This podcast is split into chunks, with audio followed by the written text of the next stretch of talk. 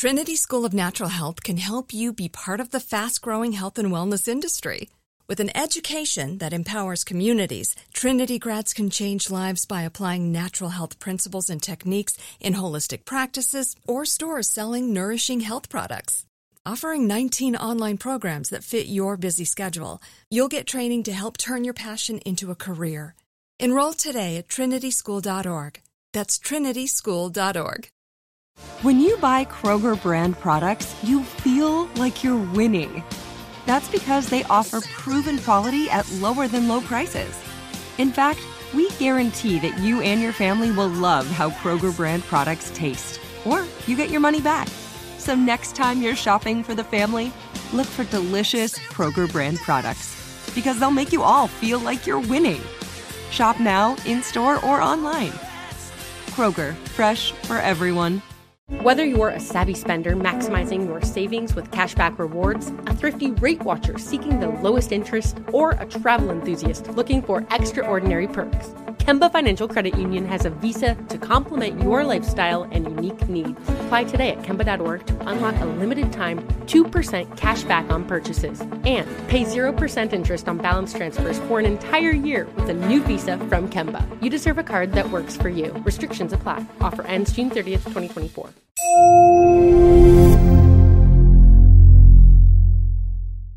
This episode contains details of gun violence. Please take care where and when you listen.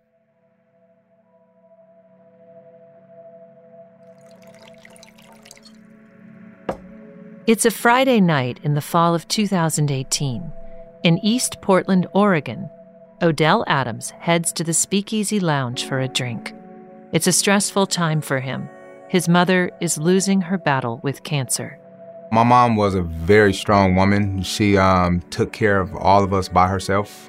I watched her struggle, but still, like, made things happen for us and still provided and still did everything. And she always wanted the best for us, actually, when we was little, and did everything that she could.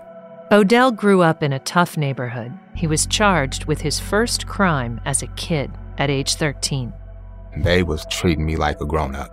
Like I can actually remember a time where like uh officer like went in my drawers actually looking for crack. I was like what, like 12, 12 years old. It became like regular for me. Okay, here come the cops. Okay, well they they gonna do this and they gonna do that. His older sister Sharnisa remembers this time for Odell was hard. I don't want to say he kind of fell through the cracks, but he was more so looking for a community. And, you know, the neighborhood that we eventually moved to, it had a lot of mentors, a lot of gang members, I would say. But for the young folk, it was their community. He was a very wise kid and very strong and a very protective, you know. And so maybe he felt at that very young age that he had to prove himself. But Odell is looking to move past all that, to rebuild his future.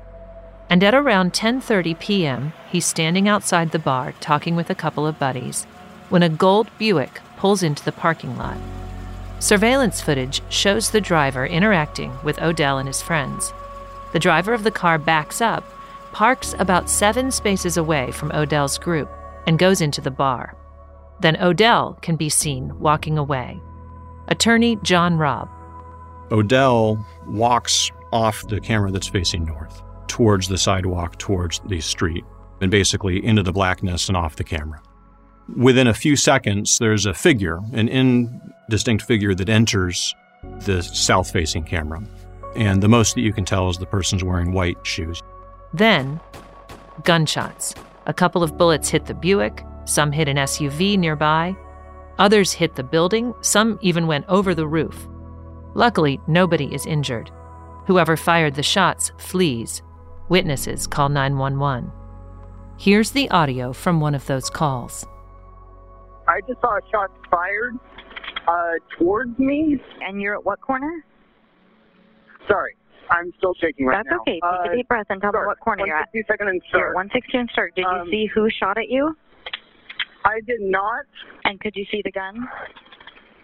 Uh, I did not, but I saw the muzzle flash. The caller tells the dispatcher he didn't see the shooter's face, but could describe what the person was wearing. Black pants, black hoodie, white shoes. Okay, and who Um, did this? What was the subject? He was white male, black male? What? Was he white, black, Asian, or Hispanic? I could not tell. It's dark. Because Odell walked out of the security camera range just before the shooting started, police target him as a suspect, even though he was wearing a completely different outfit. He had a matching camouflage jacket, camouflage pants, a black baseball hat, a white t shirt, and these bright white, kind of clean sh- shoes. Police recover 10 40 caliber cartridge casings from the bar's parking lot. About a month later, at 4 a.m., they come for him. Police are outside Odell's mother's home where he is living, detonating two flash grenades. Through a loudspeaker, they order everyone in the house to come out with their hands up. Odell and Sharnisa's mother had just passed away a few days earlier. Thank God that she didn't have a effing SWAT team busting her door while she's sick in, in bed. Thought I was dreaming at first, actually, when I heard this big bomb, look like um, a little flash bomb or something. So then I hear them outside saying, "Come out with your hands up, woo," and, and and all this other stuff. So we came out. You know what I'm saying? Like me and my brothers and sisters and stuff. We came out. Police search the house and find two 40 caliber handguns in an attic crawl space and ammunition in a downstairs dresser. Odell is arrested and misses his mother's funeral. Only one of the two guns found at the home has his DNA, along with DNA from three other people. If you can create that link, you can link the firearm to the shooting, you can link Odell's DNA to the firearm, and you can combine that with the surveillance video that uh, appears to show Odell walking off one screen, then onto the next screen, and firing all of the shots. From the prosecution standpoint, you have a pretty clear cut case. Investigators send the gun with the DNA to a firearms examiner for analysis. That analysis will result in more than one bitter legal battle, two different verdicts for the same crime, and more years of Odell's life wasted in the system. I'm Molly Herman, and this is CSI on Trial. Two or three stains are really not enough to call something an impact spatter from gunshot that's going to put someone in prison the rest of their life. You thought that making up a lie was going to get you home sooner? That's what they told me. What is it about a bite mark that would make a dentist an expert in this area? Sir, did you um, see who shot at you? I did not. He said, I will sit in this jail and I will rot before I take a plea bargain. The problem with forensic science in the criminal legal system today is that it's an awful lot of forensic and not an awful lot of science. Today's episode Firearms Analysis. Firearms analysis got its start in a now infamous criminal case. It was even made into a movie. On the flaming battleground called Chicago. We got a nice Valentine all ready to deliver. a Valentine for bugs. Say, Jack, just make sure it's a great big red Valentine, huh? On February 14, 1929, during Prohibition, Chicago gangsters led by Bugs Moran are waiting for a shipment of Canadian whiskey when they're gunned down by men dressed as police officers. It's now known as the St. Valentine's Day Massacre. 70 shells were recovered at the crime scene. More than 40 bullets and fragments were extracted from the victims. I'm Keith Brown Morris. Well, that's a bit formal. Keith Morris. Keith is a professor in forensic and investigative science at West Virginia University. In the late 20s and early 30s, um, there was a group in Chicago that did work on the scientific investigation of crime. And one of the leaders would be Calvin Goddard. Eventually, you know, he, he joined this group and he promoted it very extensively. They worked on the uh, the Valentine Day massacre and these kinds of cases. So, in the American context, he was very sort of preeminent in the development of firearms examination.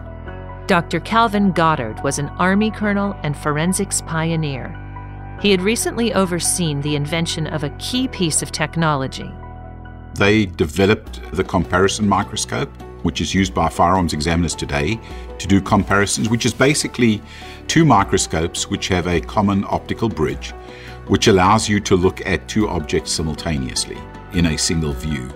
When police discovered a cache of Thompson submachine guns belonging to an associate of Al Capone's, Goddard declared them a match to the casings and bullets from the scene of the massacre. The high profile case lent credibility to the growing discipline, and just like other forensic methods we've talked about before, it developed as a part of law enforcement. And then it became the development of police officers who took this over, and they sort of developed it further and further, and it became sort of widespread in the nation. Goddard went on to lead his field, coining the term forensic ballistics, training police departments, and advising the FBI on the establishment of their crime lab. So, how does firearms analysis work? It starts with a loaded gun and a cartridge casing.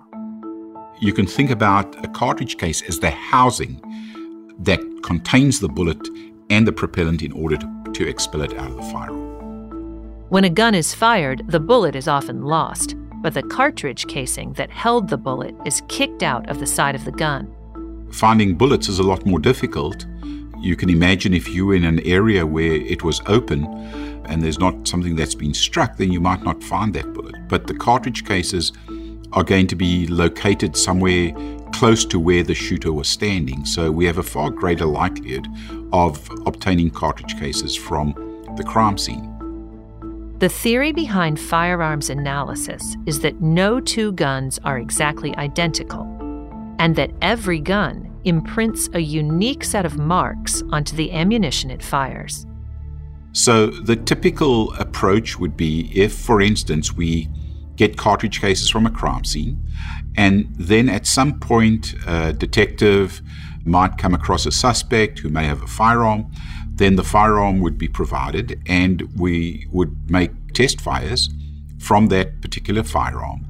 And so those test fires would be unknowns. We know that firearm X leaves these kinds of marks. Then we would compare those cartridge cases to the ones that were fired from the crime scene and see if we find any features which are in correspondence to that which we typically would find from cartridge cases fired from the same gun and also the similarity between cartridge cases fired from different guns. Those comparisons would lead to the examiner concluding whether or not the cartridge case was fired by a specific firearm. The evidence isn't always clear. You might get cartridge cases for whatever reason, um, don't have very good markings on them, or they might be damaged, and the firearms examiner is not in a position to actually say whether it came from the same gun or a different gun. So we would call those an inconclusive result. Today, we have more than a century of precedent for firearms examination evidence being admitted at trial. Firearms and tool marks is probably one of the most common pieces of evidence in the United States. You met Julia Leighton in episode one. She's the former general counsel for the Public Defender's Service in Washington, D.C. It impacts a large, large number of cases, and typically cases that carry serious penalties. But recently, a DC murder trial challenged that precedent. I could write a dozen articles on the weaknesses of firearms that would not have the impact that testifying in one case and getting a good decision from a judge has had.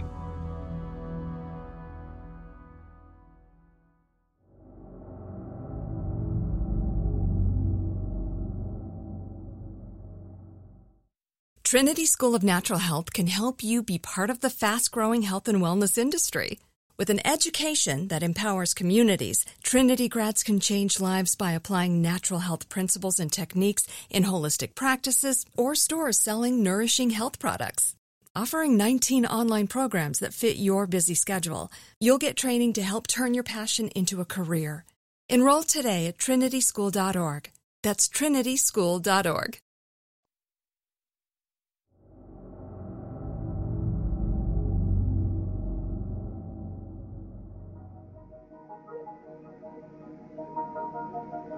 So the case now challenging the precedent of firearms analysis in court begins on a November afternoon in 2016.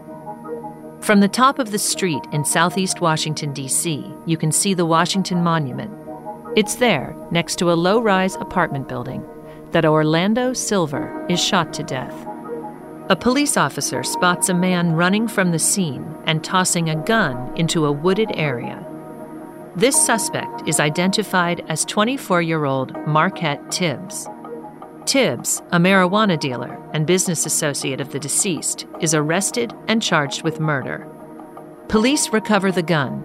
A forensic examiner fires it and compares that cartridge with those recovered from the crime scene. Their conclusion the gun and the casings from the scene are a match. In a pretrial hearing, Marquette Tibbs' public defenders argue that there is no scientific basis for claiming a precise match, and therefore the judge shouldn't allow that testimony. That's the Daubert standard, which we talked about in episode 1. For their part, the prosecution offered up research studies they said could back up the validity and reliability of firearms analysis. Nicholas Scurich has analyzed dozens of these studies, and he testified about his findings at the hearing.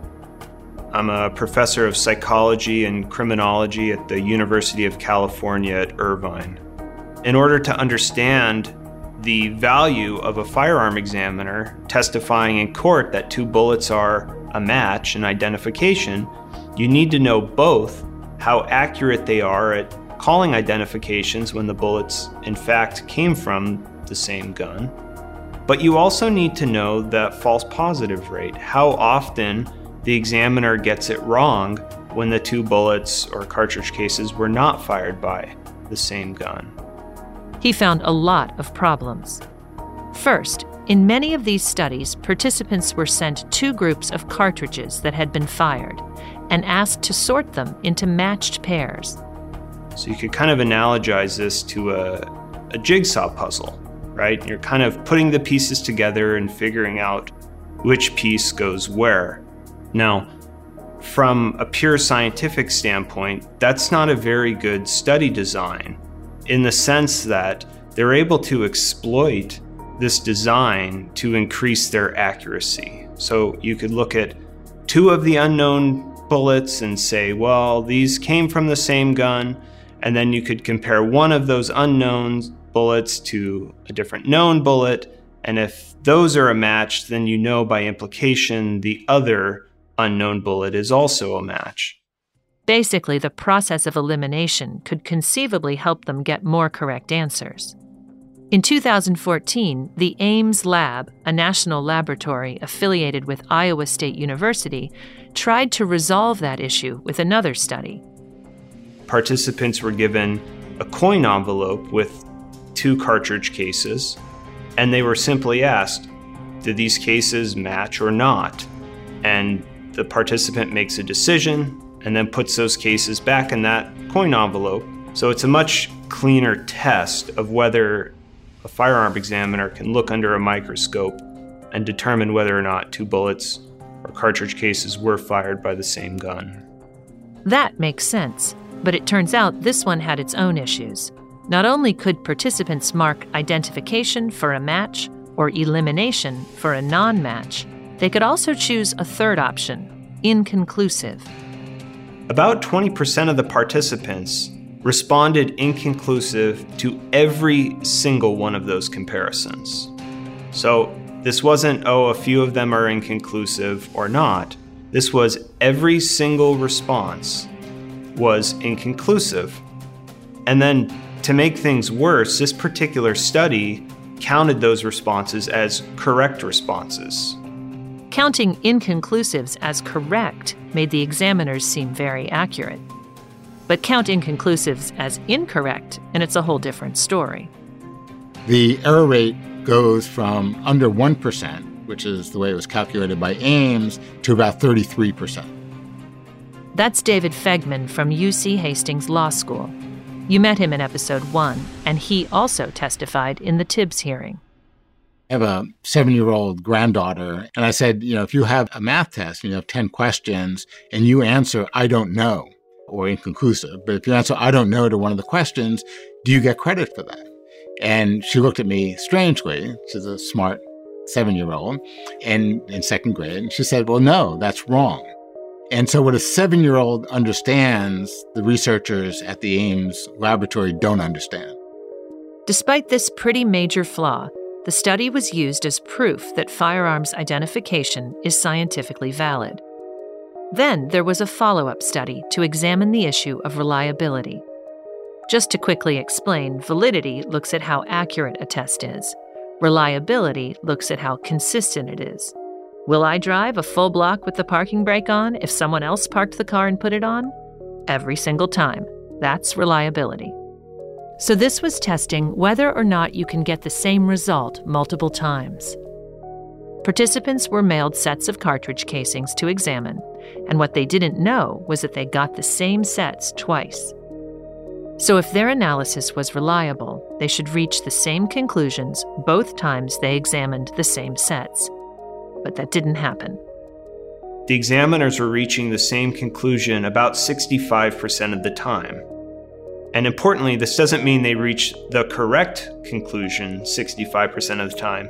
It only means they reached the same conclusion 65% of the time. These studies are widely used to support firearms analysis, even though none of them have ever been published in an independent, peer reviewed scientific journal, the recognized standard for evidence based research. Back to that pretrial hearing. After all this was presented in the Marquette Tibbs case, a D.C. Superior Court judge refused to allow testimony that the cartridge from the crime scene was a match to the gun found in the wooded area. And Tibbs, who had maintained his innocence, was found not guilty of murder. Julia Leighton says cases like Tibbs doesn't mean we should throw the method out altogether. We're not suggesting that firearms examination evidence disappears altogether. There are objective standards for class characteristics. There are objective standards that are laid out by manufacturers that can allow a firearms examiner to objectively say that the evidence found on the crime scene was fired from a, a make and model of gun with a square firing pin. What we're suggesting is that the science isn't there for a claim that they can identify the source. And that what recent studies have been done suggests that there may be very, very high error rates when they make that claim. While new precedent is being made in the Tibbs case, Odell Adams, the man you heard about at the beginning of this episode, is still waiting for his day in court.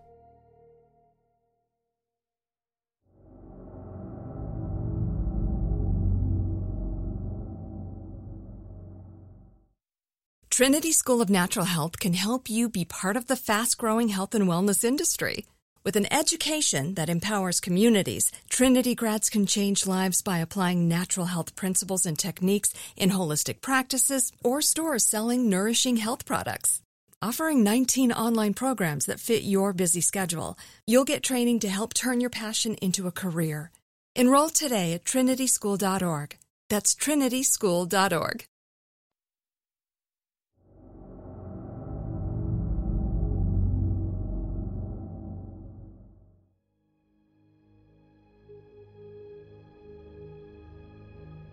It's now 2020. Odell Adams has spent two years in jail since his arrest, just waiting for his trial. The delay was first due to some issues with legal representation, and then COVID. I lost everything actually due to this situation. I lost my apartment, I lost my job, I lost going to see my mother being buried, and just a whole lot of stuff was just like heavy on me during that time. It's common in cases like Odell's, when a felon is charged with possession of a firearm, that federal prosecutors take the case over from the state. Since the age of 16, Odell had a seemingly endless series of run ins with the law. He'd been pulled over and charged with 50 traffic violations, mostly things like driving without insurance or a suspended license. He had 15 different felony charges that were either eventually dropped or where he was found not guilty. He was convicted of a drug felony and a felony for threatening assault, and then possession of a gun as a felon, which put him on supervised release during the time of the incident at the Speakeasy Lounge. His record put him on the investigation's radar, and that's also why federal prosecutors wanted to take over the case. Those prosecutors might have assumed it would be an easy win. Defense attorney John Robb. From the prosecution perspective, it's kind of an open and shut case. You have the video showing Odell walking off the screen, somebody wearing white shoes, which Odell was wearing, walking onto the other screen. You find this firearm where he was living, and you have forensic evidence that ties that firearm to the shootings. You still have that witness there that describes somebody wearing different clothing, but the idea that that person just got it wrong um, becomes a lot easier to stomach when you know that there's something that is connecting the firearm found down the hallway from the bedroom that Odell was living in to the firearm found at the scene. It'd be an awful coincidence for some other shooter to happen to have done that. But the key evidence are those casings found outside the speakeasy lounge. Do they match those test fired by the gun found at his mother's house? First, they run a computerized analysis, and it says no match. The speakeasy evidence was not created by the gun. So at that point in the investigation, the investigators assumed that there wasn't a match. And it's not quite clear what happens at this point. The case doesn't get dropped, the case doesn't go away. In about four to six months, they come to believe that there's been some error in that initial process. And then they redo that process the computer gives a different result at this point. At this point, the computer says that they actually do match. The computer test is followed by a comparison performed by a human examiner, which is pretty common. Using a comparison microscope, the technology that's been around since the 1920s, the examiner determines that all the cartridges found at the Speakeasy Lounge had been fired by the gun from Odell's mother's attic. Federal prosecutors had their case, they offer Adams a plea deal. I was like, no way. I'm not accepting something that I didn't do. I'm like, bro, take the plea. He's like, I'm not taking. That's where they get you, where you get tired, and you know? And so he's super strong. I, I sit back and reflect with him now, like, wow, you're so freaking resilient. Like, because we're saying, we just want you home. And you're saying, I didn't do it. And I'm not going to admit to something that I did not do. Just like in the Tibbs case in D.C. you heard about earlier, the judge holds a pre-trial hearing about the firearms evidence. Odell's lawyers argue that it isn't reliable or valid. The prosecution's firearms analyst struggles to articulate an objective basis or methodology for his exam process. Instead, the court hears a familiar argument. Here's Nicholas Scurich again. What you're left with is a firearm examiner getting up there and saying, based on all of this experience, I'm right and you should trust me. And just like in the Tibbs case, the judge agrees with the defense. He will only allow factual observations that the caliber of the gun matches the caliber of the casings at trial. What Judge Mosman ruled is that they hadn't demonstrated that there was anything more going on there other than a person looking at two things and saying, I think they match or I think they don't match. There, there wasn't any further scientific pursuit that was underlying that. And, and he, he ruled that based on that, this was not something that he would be permitted to be called science in the courtroom. The prosecution is not allowed to present testimony that the casings matched the specific gun. For the second time in a year, the science of firearms analysis has been successfully challenged. And in October of 2020, the jury finds Adams not guilty. But Odell doesn't go home. Remember how we told you earlier that federal prosecutors took over this case? Typically, when the federal government takes over the case like that, what the state prosecutor will do is they will dismiss their case. But instead of dropping their case, the state moved forward. That's unusual when a defendant has been found not guilty in a federal trial through the federal proceedings when the state kept the case. They went back to grand jury and substantially increased the severity of the, the state case by adding an attempted uh, murder and attempted assault one charge. If convicted of these new charges, Adams would face many years in prison. I never thought that I would have to go to trial twice for the same incident. Never in my life. And people that I was telling that to, like the guards, guards and stuff, they was like telling me like, you already beat your case. How, how come you going to trial again? I don't know. And they was just shaking their their heads. It felt like, oh hell no. You know, you all messed up. We're gonna pick it up again and get it done right. So it felt like almost like this good old boy system and not really about the crime. One interpretation of the motives behind the state trial has to do with precedent. Remember what we talked about earlier? Precedent is important because it can impact other cases in the future. So, this time, state prosecutors brought two new firearms examiners to the pretrial hearing. One of them claimed his personal error rate was zero. Adams' attorneys, which now included John Robb, took the same approach as his federal defense team, arguing that firearms analysis isn't scientifically validated David Faigman also testified. The judge ultimately decided, well, I'm going to let the firearms examiner testify, but defense, you can put Faigman on as well, and he can testify to the limitations, and we'll just let the jury decide it.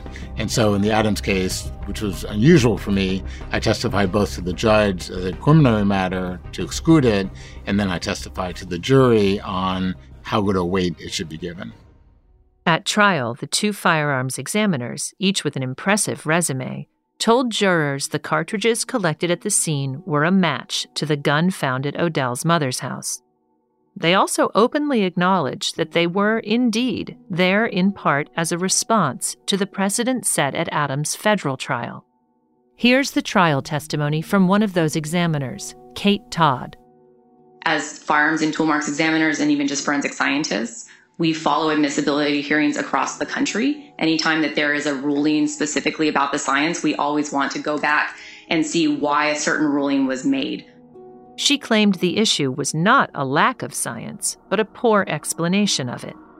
I'm not saying that the United States government did an insufficient job. I'm saying that the analysts did not explain the actual science correctly. Firearms examiners like Kate Todd weren't the only ones watching Odell's case. In January 2021, the Department of Justice issued an unusual statement criticizing the PCAST report, a report that had been issued five years earlier. We've talked about PCAST repeatedly throughout this podcast and how it questioned the scientific validity of several forensic methods, including firearms analysis. The DOJ statement said, in part, quote, Formally addressing PCAST's incorrect claims has become increasingly important as a number of recent federal and state court opinions have cited the report as support for limiting the admissibility of firearms tool marks evidence in criminal cases. And it references the cases of Marquette Tibbs and Odell Adams by name. Julia Leighton. This is unsigned. It has no seal. It doesn't explain who did it, why they did it. This appears to be sort of an effort by lawyers that didn't like the court's rulings to try and put something out under DOJ's label saying there was something wrong with PCAST and there's something wrong with these court decisions, rather than putting their names to it and filing it. Back to Odell's trial. Aside from the firearms evidence, the state trial was a repeat of the federal one although this time there were no black jurors, which Odell felt was a distinct disadvantage. When they say a jury of your peers is people that's living in the same area that you're living in and seeing the same things that you're seeing and going through the same things that you're going through. I got tattoos, I got braids, and I fit the description of being guilty behind that alone. Ultimately, the uh, jury acquitted Odell of the most uh, serious charges, found that he was not guilty of the attempted murder and attempted assault one, but did find him guilty of the unlawful use of a weapon count and the other less serious charges. Um, which was a, a finding that they had believed beyond a reasonable doubt that he was the individual that fired those shots. The jury believed he was the shooter. By the time of the verdict, he had been in jail for three years. At his sentencing, Adams spoke in court for the first time. It's not what the big picture is painted here upon me is like I'm just this bad person. which I'm not. It's been barriers that I've had to climb over, and I'm steady climbing. And it's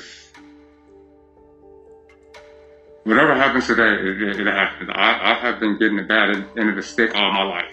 So I, I, I am like, like, how much more do a person have to take?